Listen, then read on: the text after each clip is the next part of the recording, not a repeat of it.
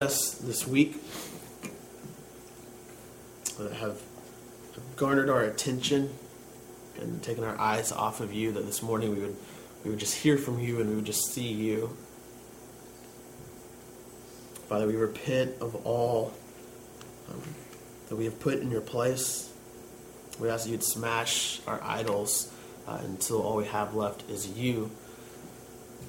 Because there's no good apart from you father we love you. We need you. Again, we ask that you would speak to us this morning. It's in your Son's name that we pray all of these things. Amen. All right, let's get after it. If you have a Bible, Hebrews chapter 13. Hebrews chapter 13. If you don't have a Bible, there should be one around you underneath a seat. Hebrews chapter 13. It's good to be back with you guys. Missed you last week. Uh, it's good. Can I just say it's good to be back with adults? Uh, we can say that. Uh, I feel like I've done way too much speaking to youth for the past month or so. And so I was at a, a middle school retreat last weekend, which was fun. Um, it's just different. It's just different. And so middle schoolers worship by spinning around um, and dancing and, and, and, being kind of silly, and, and that's appropriate for them because that's what they do when they're happy, and that's what they do when they're they're worshiping. Um, but it's it's good to use big boy words and big girl ideas and, and things of that nature. And so I'm glad to be back. Hebrews 13. We have two weeks left in the book of Hebrews. So we've been almost for an entire year walking through the book of Hebrews. It's because we're very much convinced here that we don't need cute stories and we don't need um, ideas and we don't need motivation, anything like that. We need the scriptures, particularly in a culture, a Christian culture, where we are biblically illiterate. We just don't know the scriptures. So, the best use of our time together um, is always to be in the scriptures as much as possible together. So, we've been walking through the book of Hebrews. Uh, we'll finish it up next week. We'll be done completely with the book of Hebrews. It's been a, a long time, it's been a good ride, but we'll be out. Uh, we'll start up on November 6th a new series called The Messy Kingdom. Uh, what we're going to do is look at the parables that Jesus told, some of his favorite stories that he told over and over again, and hopefully discover in them um, the same truth that he uh, was giving to his disciples during his lifetime about life and about God and about the kingdom that God is setting up. And then when we hit 2012 in January, we're going to hit the book of Acts, okay? And so that will be our next kind of book study as we walk through the book of Acts. But Hebrews 13, we still have some stuff to do as we close out. Um, we're going to pick up in verse 1, but before we get started, I want to direct your attention to verse 28, which we hit again two weeks ago. Um, verse 28 says this Therefore, let us be grateful for receiving a kingdom that cannot be shaken and thus let us offer to God acceptable worship with reverence and awe, for our God is a consuming fire. Now, in chapter 13, the book of Hebrews is going to switch, and we're going to get these short, repeated bursts of commands, okay? So do this, do this, do this. And what he's doing is he's just reminding his congregation of things that they already should know. So he's not teaching here which is why it's so short and one after the other. So we have some background work to do because he expects his congregation to already know these things and to, in some sense, already be practicing these things. So he's just going to remind them, and all of them build off this idea right here that you and I offer to God acceptable worship because of who he is and what he's done for us. If we were to recap the book of Hebrews, it's about one thing, and one thing primarily, which is that you and I would run the race well, that we would finish, that we would endure, Hebrews, remember, he says, run well, strengthen your knees, finish the race, finish out. Don't lose faith. Don't get distracted along the way. And he's given us these warnings all along through the book of Hebrews. This is what would happen if you did lose faith. This is what would happen if you fall off the mountain. But he says, but this is not you and I. You and I, with the Spirit inside of us, we run. We finish the race.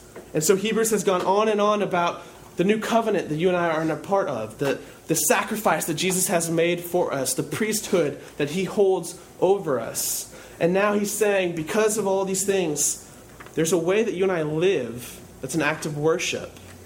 The worst thing we've ever done to this word worship is we've made it about songs or about music. Um, or about kind of this emotional feeling or attitude that we have towards God at certain times, depending on how well life's going for us. When in the scriptures, worship is a, a, it's a lifestyle. It's you live. There's a certain way that you breathe and exist and talk and think and act with other people that declares both to God and to the world that He is worthy, that He is the King of everything, that He and He alone is worth obeying and following and pursuing.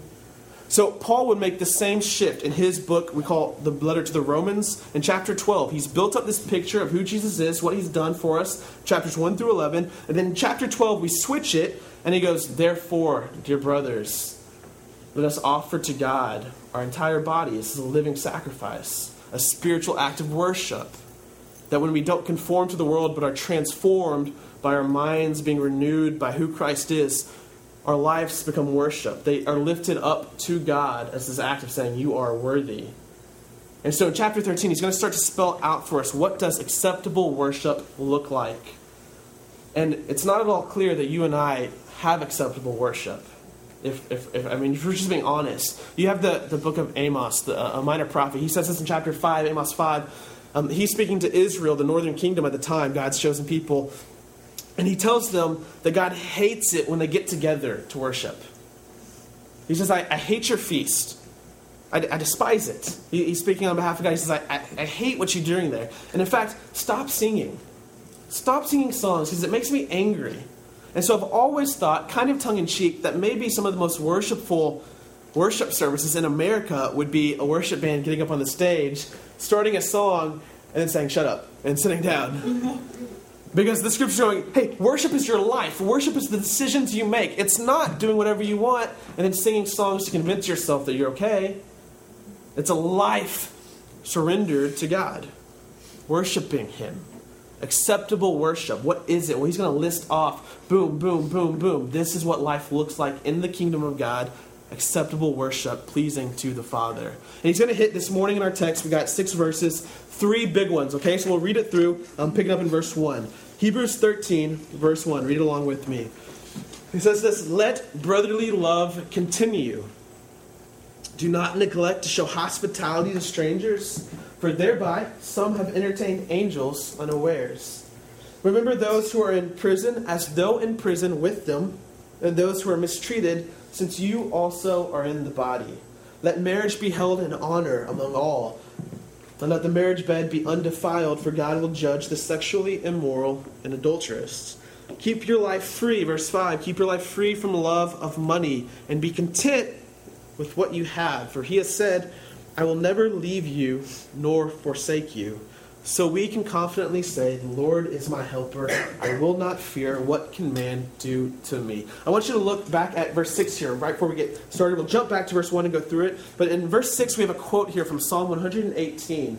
And he quotes us three stanzas or three lines. And in these three lines, I think we have an example of what acceptable worship looks like. So it starts, notice, the first line is, The Lord is my helper.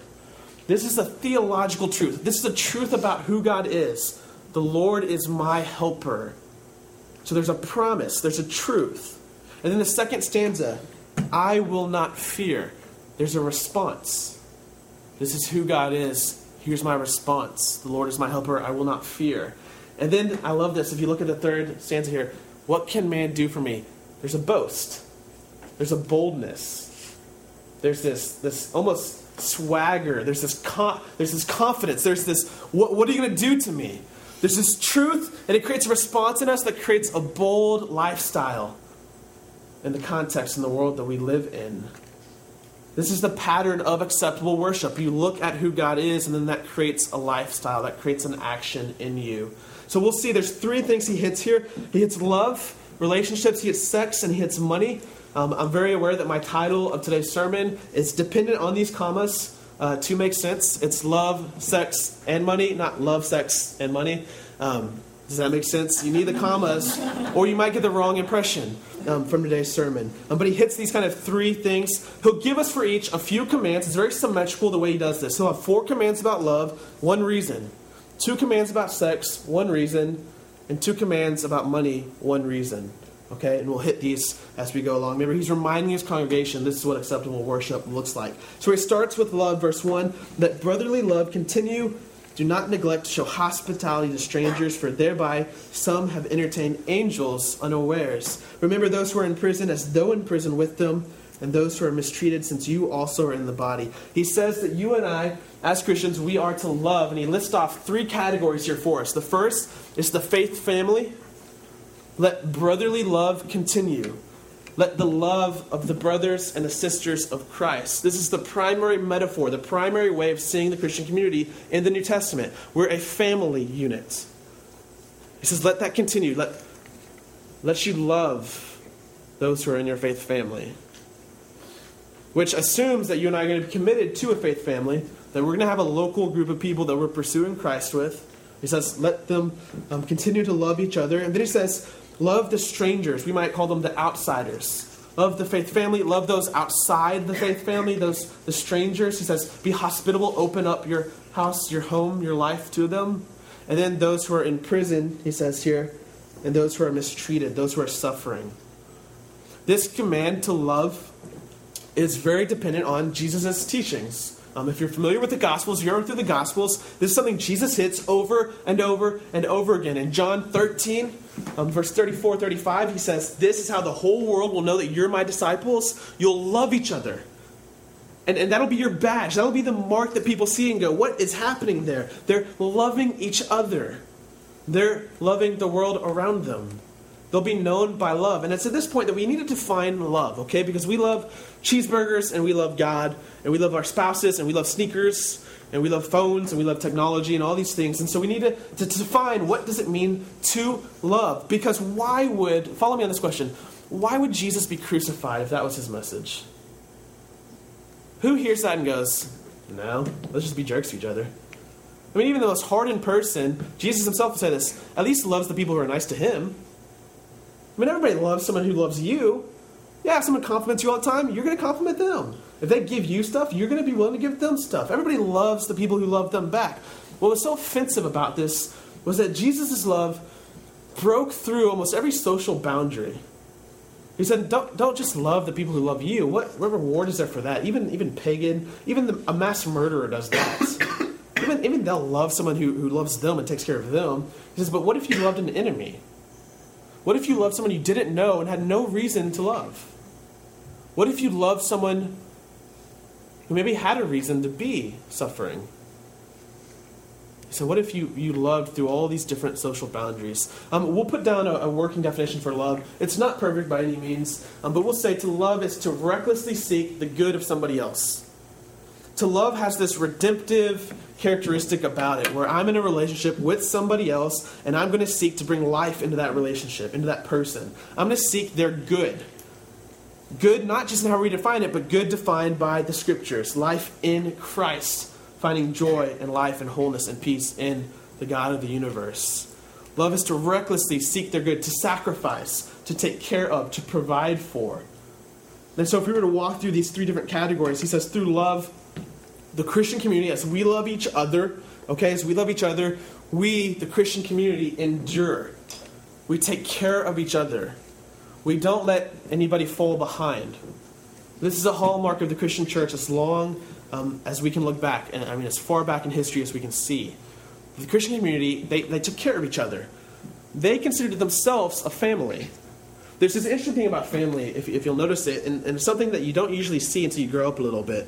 Um, because I didn't, I mean, I wasn't aware of this when I was in high school, right? But as I've, I've gotten into college and out of college, I've seen this. There's something about a biological tie in our society that creates typically this almost unwavering loyalty. Where you have movies where someone comes and, and you know, I'm your brother, we've never met, or I'm your long lost cousin, or whatever it would be, and all of a sudden there's this tie there. You're, you're expected to understand that they have an obligation to that person, even though they don't know them, even though they never lived life with them. Because there's something being in a family, being in a family, having a brother or sister that means I'll sacrifice for you, I'll fight for you, I'll take care of you despite the circumstances. And in the Gospels, Jesus over and over again is going to say, if you follow him, your new family unit is the community of believers. We've tried to, in America, I think we've elevated the immediate family a little, a little maybe extra biblically than it should be. And so here's we're going to hit all three of these love, sex, and money. And I'm just not sure that in America, in our society, we can truly understand what the scriptures are saying about them. I think we've, we've distorted some of the messages slowly but surely over time. And so it's hard to get back into the actual text. But if you read the Gospels, Jesus is very clearly going to say this Who are my brothers and sisters? Those who do the will of God, those who follow me. When does he say this? when his actual brothers and sisters are trying to get near him. That's not an American, the immediate family is the highest good of all society. This is a theological Jesus coming and saying, Your new family are those who believe. That's who you protect. That's who you live life with. That's who you sacrifice for. That's who you sell things to make sure they're taken care of. And so in the faith family, as long as it's existed, we pray for each other and we meet together and we provide for each other physically, emotionally, spiritually. And where that stops happening, you've seriously stepped away from Jesus and his teachings and possibly stepped outside of Christianity. Possibly, possibly stepped outside of what we might call acceptable worship. The faith family, the people who get together to worship and live life and pursue Christ together, they take care of each other. And then he says this, and, and I love this, and we'll do some work here. Don't neglect, verse 2, don't neglect to show hospitality to strangers. Now, when I think of hospitality, I think of like southern sweet tea, right? Like you're sitting on the porch with a straw hat and you're just having a good time. You're rocking on the swing, right? Um, when there's so much more richness to this word if, if you, you go back. This is, is a virtue um, classically. Um, the idea is, even in the way the word is formed in Greek, the idea is hospitality is opening up your home to somebody who's a stranger, which inherently involves risk, involves giving up safety, it, it involves surrendering privacy. You, you open up your life, your home to a stranger. You're, you're hosting life with them. You're sharing them. They're your guests now. Think of back to like a nomadic time period where people would be traveling and have no place to stay, and, and you would say, Sleep in my house with my children and my stuff. I don't know you, but come on in. Let's share life together. Often you, you think of hospitality with eating together. Think of Jesus' ministry. A huge part of Jesus' ministry was eating meals with other people. He would eat with people. This is his way of welcoming strangers into his life, people he didn't know. So, the Christian community, I think, as we're hospitable, as we open up our homes to each other, not only endures, but we reproduce in a sense. Um, I think that, I jumped ahead here. I think that Christians being hospitable, opening up our homes, is a primary way that we fulfill our mission to replicate, to reproduce our faith. There's a missiologist, Alan Hirsch, who says he thinks that you and I could eat our way into the kingdom in America. The, the idea is this what if every American Christian family said, at least once a week, we're going to invite people who don't know Christ to come eat with us? come on in, you're going to eat with us. And, and our reaction is, well, well, that's not safe. I mean, that's different. What if our kids hear these strange ideas, right? I mean, God forbid your kids see someone drinking a beer, they're going to grow up to be alcoholic, they'll probably kill you, right? We want to separate, we want to come out from the world. And Jesus goes, Why don't you invite them in for a meal? Why don't you let them sleep in the room next to your children? Why don't you let your kids see you interacting and loving and sharing your life with them? It's hard. I mean, think about this. It's hard to consistently eat a, eat a meal with somebody and, and still have like these huge problems with them. You eat a meal with someone, you share stories, you laugh, right? You share stories that border on lies, probably. You make memories together. You become friends. One of the things I've, I've seen in life is, is someone who's very judgmental about somebody. So, whatever the issue is for them, they typically don't know somebody with that issue or in that situation. But it's, it's when someone sits down across from them and has a meal with them that their heart softens up to him. Maybe not necessarily agreeing with them, but just saying, hey, I, I, I now know I, I, love you. Let me share with you. Let me, let me seek your good. He says, don't neglect hospitality. Open up your home to other people. I would have to wonder maybe if we would ask questions today um, when was the last time we invited someone into our home who was different to eat with us? When was the last time we invited someone who didn't know Christ to eat with us? I mean, I really do think this would be an experiment for a group of Christians to do. What would happen if once a week we said, Somebody who doesn't know Christ is going to come eat at our table. And we're just going to enjoy life together. And during the conversation, they're going to hear about our faith, and they're going to hear our doubts, they're going to hear about our struggles, they're going to see the way we love each other, the way we love our kids.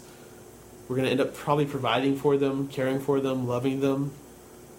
I think our faith would be reproduced. He says, Love the brothers, don't neglect to show hospitality, don't close up and, and separate from the world. And he says, Remember those in prison and those who are mistreated. We could call them those who suffer.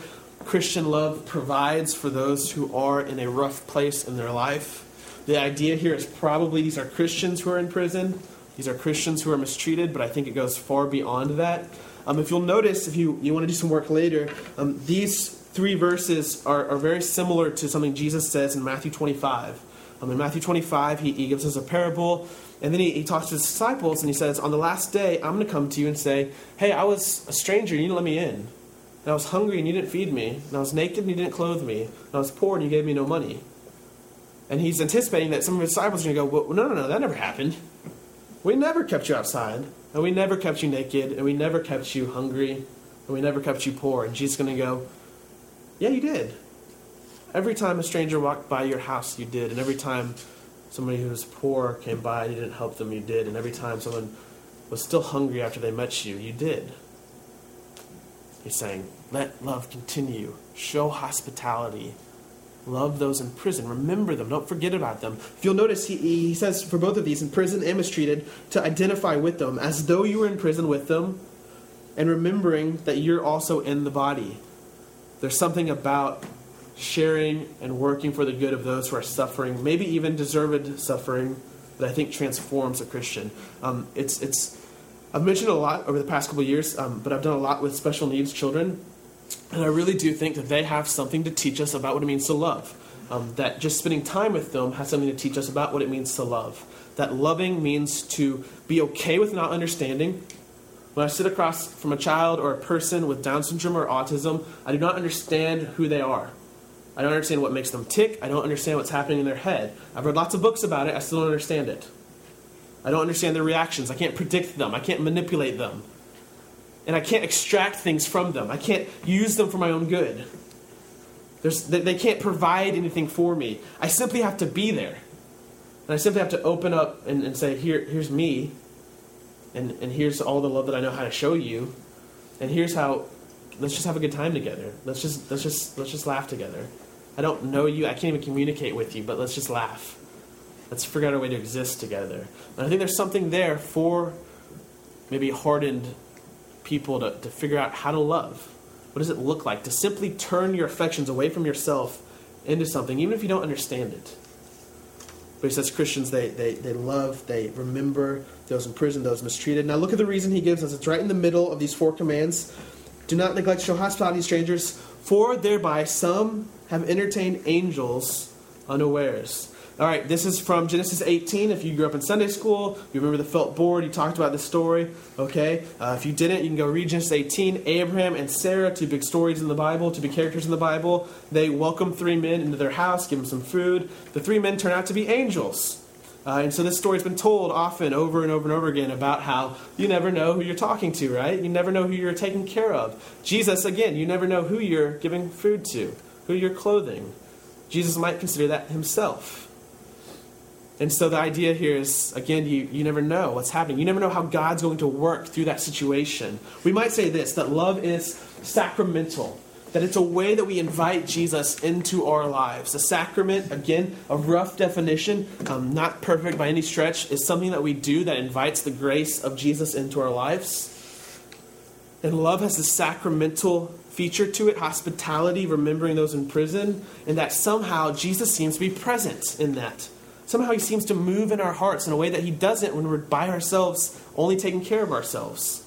Anybody who's ever been on a mission trip comes back saying, It's amazing how clearly God spoke to me and how close I felt to him when I wasn't thinking about myself for a week. There's something sacramental about love and service and caring for other people. Think to this. This is a, a, very famous saying of Jesus. He says this. Everyone's heard this. Where two or three are gathered, there I am.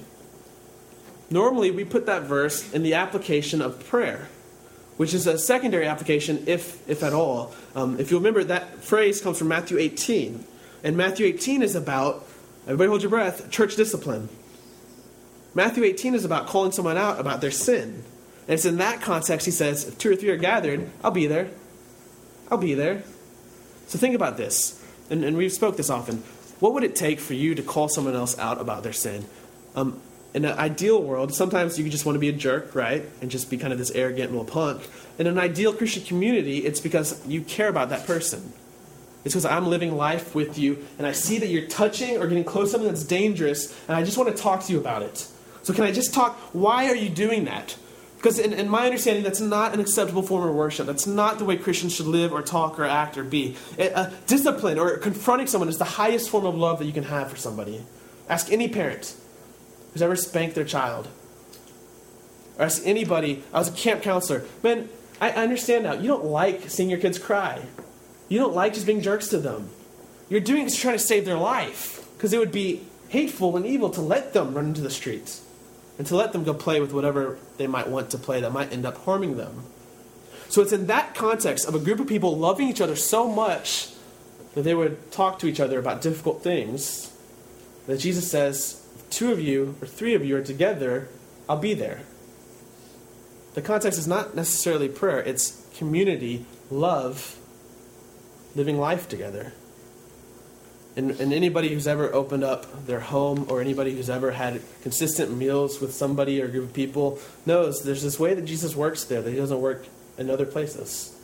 There's this way that your heart's transformed in relationships with other people that he doesn't do elsewhere. Love has a sacramental. You'll never know if you're entertaining angels or not. So let brotherly love continue. All right, let's move on. In verse 4, he hits another topic. Bam, bam, he's going to move fast for us. He says, Let marriage be held in honor among all, and that the marriage bed be undefiled, for God will judge the sexually immoral and the adulteress. Okay, he says this We are to hold marriage and sexual intimacy in high esteem. We're to consider it valuable um, and worthy and something to be respected, something to be treated carefully. Okay, um, now I'm not married, uh, and so a lot of the things I say about marriage is kind of like a, a football coach um, talking about how hard the hit will feel when you're on the field, but has never put on pads himself, um, right? So it's, it's convenient for me. Um, I've never been in the game. Um, I, I, might one day, but, but we can say this that the way we've done marriage in our society has not worked. It's not, uh, on any sense. I, I, I'm not sure I would meet one person who could intelligently argue that it's worked. In the Christian church, I think the last rate I saw was up to 60% of marriages fail, split apart. I mean, that's just absurd. That, that, that communicates so clear that on some major level, we're misfiring, on some huge level. And it comes back to, I think, this pastor's exhortation to his church hold it in a high esteem. We treat marriage like it's a toy, like it's something that, that is just there for us. We want to try it, if we want to have a little bit of fun. And yeah, when the next toy comes around, we'll get rid of it. The first way to honor marriage is to think correctly about it, to think rightly about it, something that we're not, again, very good at doing. So, the first thing we could say about marriage um, would be that it is a living metaphor of the gospel. In Ephesians 5, you want to see marriage theologically explained? Ephesians 5, Paul says, here's the secret to marriage a man leaves his mother and father, an important key to any human relationship. You need to leave your mother and father. You're going to a new family unit. You leave your mother and father, you cleave to a woman, and you become one, an act of sexual intimacy. The two become one. And then the man pursues, he finds, he woos. The woman returns his affection, they become one. And Paul says, I'm telling you all this, and the mystery is this is the gospel. This is just a picture, a metaphor. This is a way of seeing what Jesus and the church are and do and partake in that Jesus finds the church, his bride, and he woos her, and he dies for her, he sacrifices for her, and the two become one. They enter into an eternal covenant where they are committed to each other. And so when, when human beings get married, not least of which in a church with a church community around them, they're making a statement about God. They're saying, We are now taking on in our lives this metaphor. We want to be the gospel for the world around us and show you what it looks like when Christ pursues the church and the church obediently returns the love of Christ. The second thing we could say is, is marriage is a commitment to sanctification. And this is maybe where we failed the most, um, thinking that, that marriage is some romantic Hollywood version of love and warm feelings. Um, and then you're, I mean, you're just blindsided when you get married, and a few weeks later you realize you don't really like the person you got married to all that much. Um, you don't have those feelings anymore. Um, I, I, read a quote this week by a guy named Stanley Hauerwas. He said this Christians are called to love each other, even if you're married. which I thought was a pretty intelligent quote, pretty, pretty right on the spot there. And he said, Perhaps no other place in life does the command to love your enemy apply more than in marriage. Oftentimes, you'll think that they're not on your team. And love your enemy, love your spouse, love your husband, love your wife. Marriage is a commitment to dying to yourself.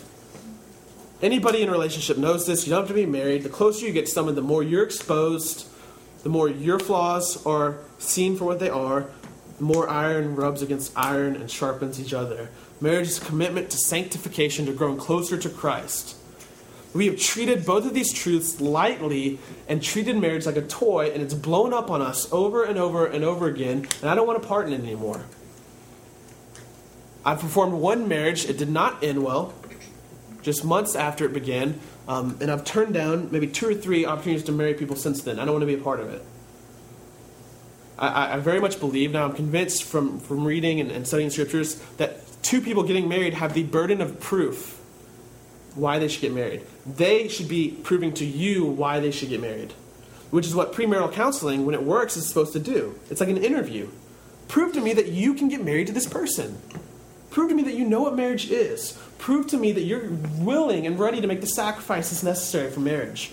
Prove to me that the Christian community should surround you in a church before God and say, We agree. But we've said, eh, whatever. We'll marry you and it blows up over and over and over and over again. We're not holding it in, in, honor. We're not really understanding what it is, what it means, things like that. Marriage is not something you, you choose to come out of. Marriage is not something that's easy. It's not something that you enter in quickly. And it's not something that you have a choice in once you've made that decision. How do you know that you're married to the right person? Look on your ring finger. If you have a ring there, that's who you're married to. It's not how you feel. It's not what that person does for you. The decision's been made. Now you have to work at that relationship. But people are surprised by that because no one sat them down and said, This is what marriage is. We've treated marriage and sexual intimacy lightly. And look at what happens. Look at the reason he tells us for doing this. Because those who flout these gifts are subject to God's judgment. For we know that God will judge the sexually immoral and the adulterous. You do not have to be a pastor to agree with the statement. You don't have to be a Christian to believe in the statement. You don't have to be um, someone who believes in God to believe in the statement. Pick up a romance novel and read it. And read about the hurt that's created through false marriages and false sexual intimacy. Go to a therapy session. Read a magazine. Go to a blog site. I don't know. Just do something. But it's out there. All these stories you don't have to wait till the next life to find this judgment. Those who flout these gifts, who treat them lightly, they see life break down on them. They see things start to, to not work the way they're supposed to be. And it's not their fault as much as the people who married them. As much as the community that they were in who said, Do you know what you're getting into? Do you know what will happen in three weeks? Do you know what we will tell you when you come to us in three weeks saying this isn't going to work out? This is treat it highly, hold it in honor. It's a picture of the gospel. Jesus is very clear what he thinks about divorce. It makes no one happy, but that's, that's Jesus a lot of the times. If you, if you think about it, if, if this is a metaphor of the gospel, then to split that would be blasphemy, would be a wrong picture of who God is. Now, is that something that you can recover for? Yes, there's, there's tons of grace for you to be found in the Christian community. But for you and I going forward, for those of us who aren't married, for those of us who will have people around us who are thinking about getting married, we need to do this right. This is acceptable worship to God. Now we'll move on to the last one, maybe the hardest. Verse 5 here. Keep your life free from the love of money then be content with what you have, for he has said, I will never leave you nor forsake you. So we are to protect ourselves from loving money and from loving stuff. Keep yourself from the love of money and keep yourself from being discontent with what you have. Um, this is where I think we're at the, the biggest disadvantage. We live in a culture of consumerism and materialism, um, and, and you should be aware that at one point, at a certain point, if, if what's around you is the only thing around you, it's hard to realize that that's around you. The most confusing sentence I ever said in my life, okay? But I think it makes sense. if, if if consumerism and materialism is the only thing that's around you, it's hard to picture life outside of that. And you might think it's almost impossible or not even really life. And that's not a sign of reality or possibility, that's just a sign of your spiritual condition. That you can't imagine a world where you don't get more and buy more and find identity in stuff. So, not too recently, the iPhone 4S came out. We're all aware of this. Some of us have it and are kind of trying to cover their phone right now. He's about to call it the iPhone 4. No, I'm, a, I'm an iPhone guy. I'm a, I'm a Mac guy. Um, but what happened when the iPhone 4S came out is that thousands of people who didn't need a new phone bought a new phone. An expensive phone. The world's most advanced phone. Which, can I just say, is anyone else not a little concerned that Siri has become self aware? Okay? Watch the movies. It goes bad when machines start talking to you and having their own ideas. Okay? All I'm saying is Hollywood has played this story out for us. It doesn't end well. But regardless, we've bought this phone that, that we don't need, which historically is an anomaly. It means it doesn't make sense. Historically, people wouldn't understand that. You bought something you didn't need, why would you spend the, those resources? And globally, it doesn't make sense. I have lots of brothers and sisters um, who are, dear friends of mine who, who don't understand that I pick what I eat every day. I mean, that was a blow to the chest when I was um, overseas talking to these people who live on, on much less than $5 a day and are fine with it. Have no understanding that they're without anything. And, and they're like, what do you eat over in America? I'm like, well, it depends. I mean, sometimes I might want Tex Mex, sometimes I might want whatever. Like, whoa, whoa, you just pick? like, that's when you start like backing out, and I'm like, oh no, well, a lot. I mean, most of it's just there, and you just do it. And I mean, you woke up this morning and spent more money in the first 30 minutes of your life, of your existence today, than most people will spend all day. The clothing you put on, the AC that was running, with the, the contacts you put in your eyes, with the gas that ran your car to get here, things like that. So, so just some perspective on the, the world that we live in, which is a world ruled by stuff. Our economy, capitalism, has tried, I think, incorrectly to turn greed into a virtue. And it's failed over and over again, and on big levels. Greed is not the way that the kingdom works, wanting more, more, more, and more.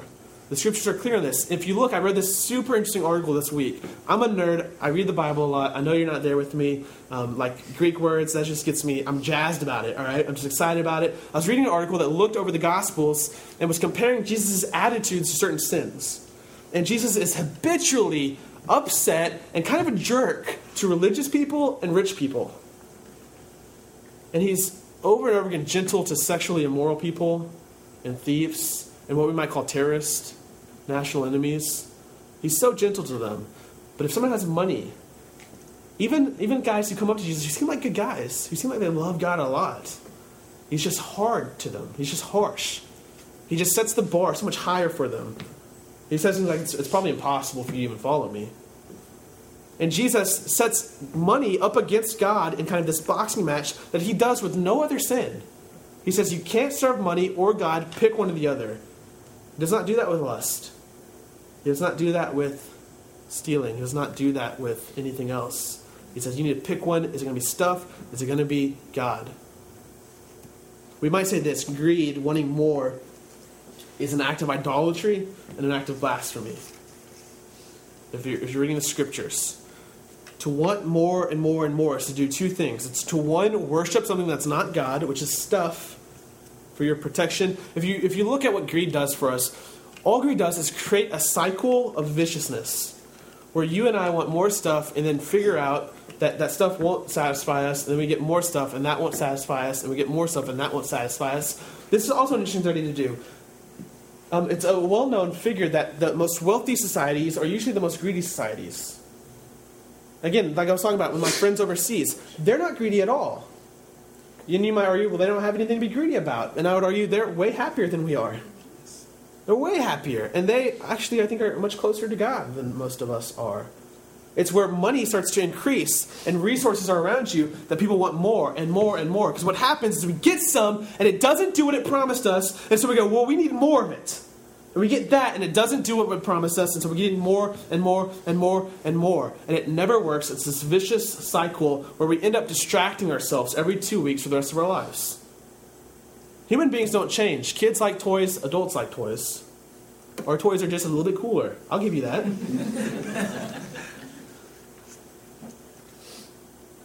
Greed is, is idolatry. It's saying that that is God and that's not God. And greed is blasphemy because greed says stuff is yours to have and to get and to earn. I've said this for three years. I'll continue saying it until I die or you fire me. You have not earned a cent in your entire life. You haven't. That's an American pagan idea that you've earned anything. So when people talk about charity and they use that phrase, I earned this, I want to slap them. You didn't earn anything. Read the Bible, please.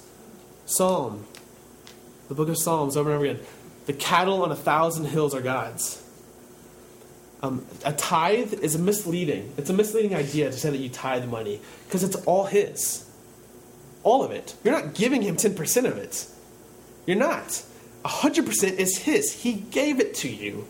You're holding it to do responsibly with it or to not do responsibly with it, in which case we see in the prophets throughout the scriptures and in the gospels, God will come very angry and say, I gave you that, you did not use it wisely.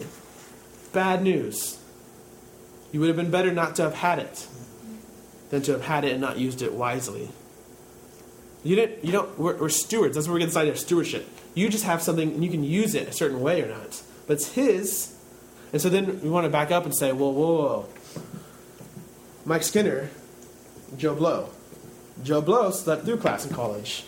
Mike Skinner slept through class but still managed to pass. Okay, so I got a degree. Joe Blow didn't get the job that I got. I got this job. Joe Blow made these choices and these choices and these choices. I earned what I have. And the scripture would want to back up a little bit more and go, hey, that's interesting. Who gave you that brain? Who gave you the energy to do that? Who didn't give you a crippling disease, maybe autism or Down syndrome, before you were born?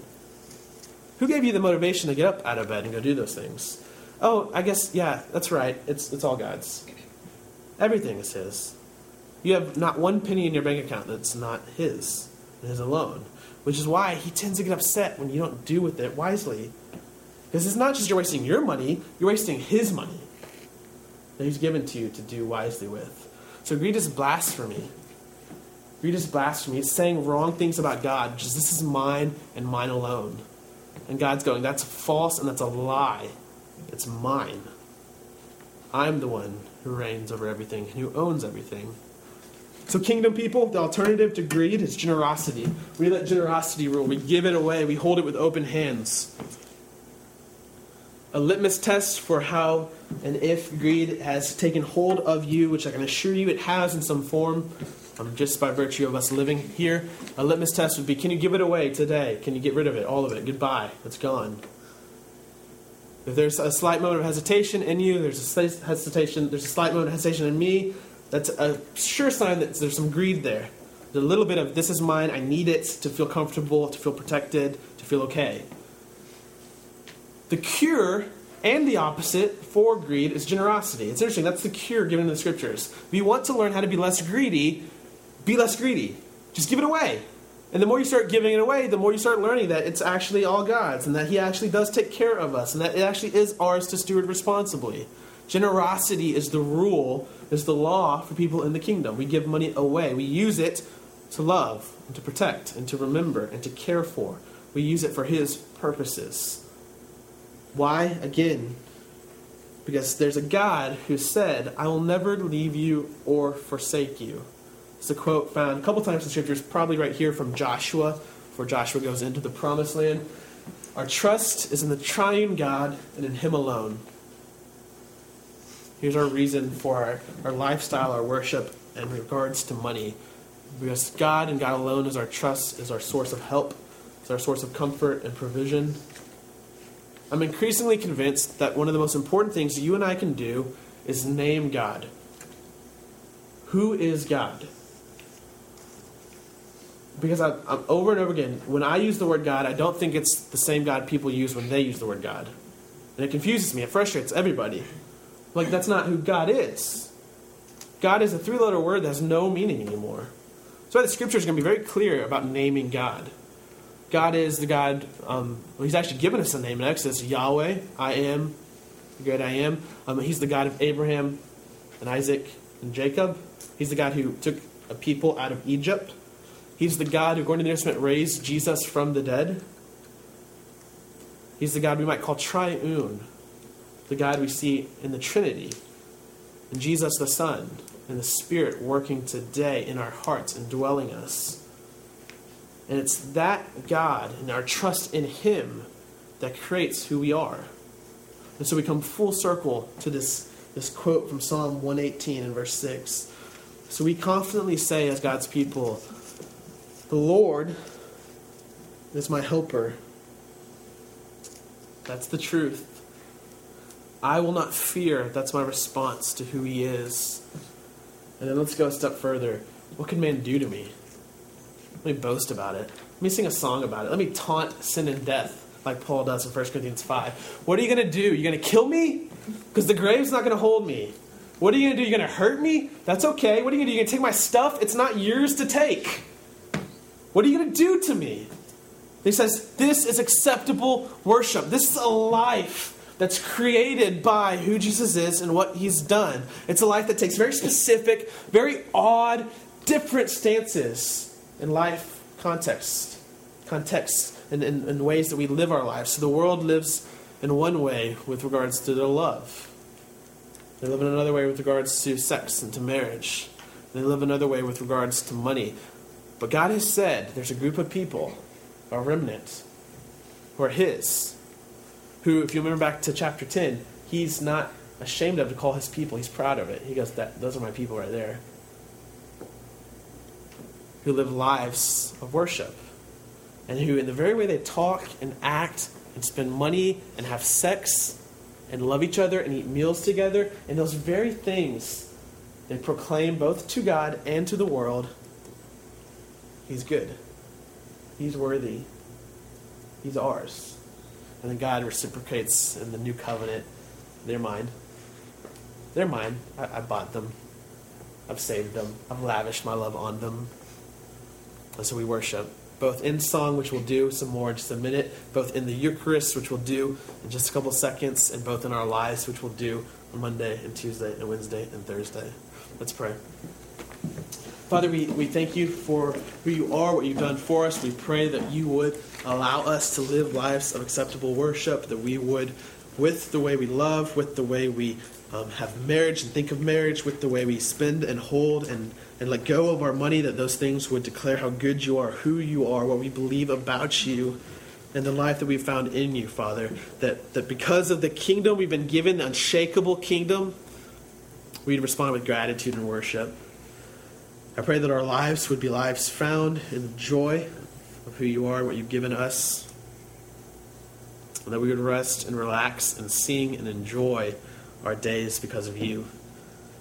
Father, help us to be a group of people that communicates to the world and to you that there is a God who reigns, there's a God who is saved, there's a God who is getting rid of all the things that don't belong in his creation. And we're anticipating and looking forward to that day. We love you. We ask that you'd be with us. It's in your Son's precious name that we pray. Amen.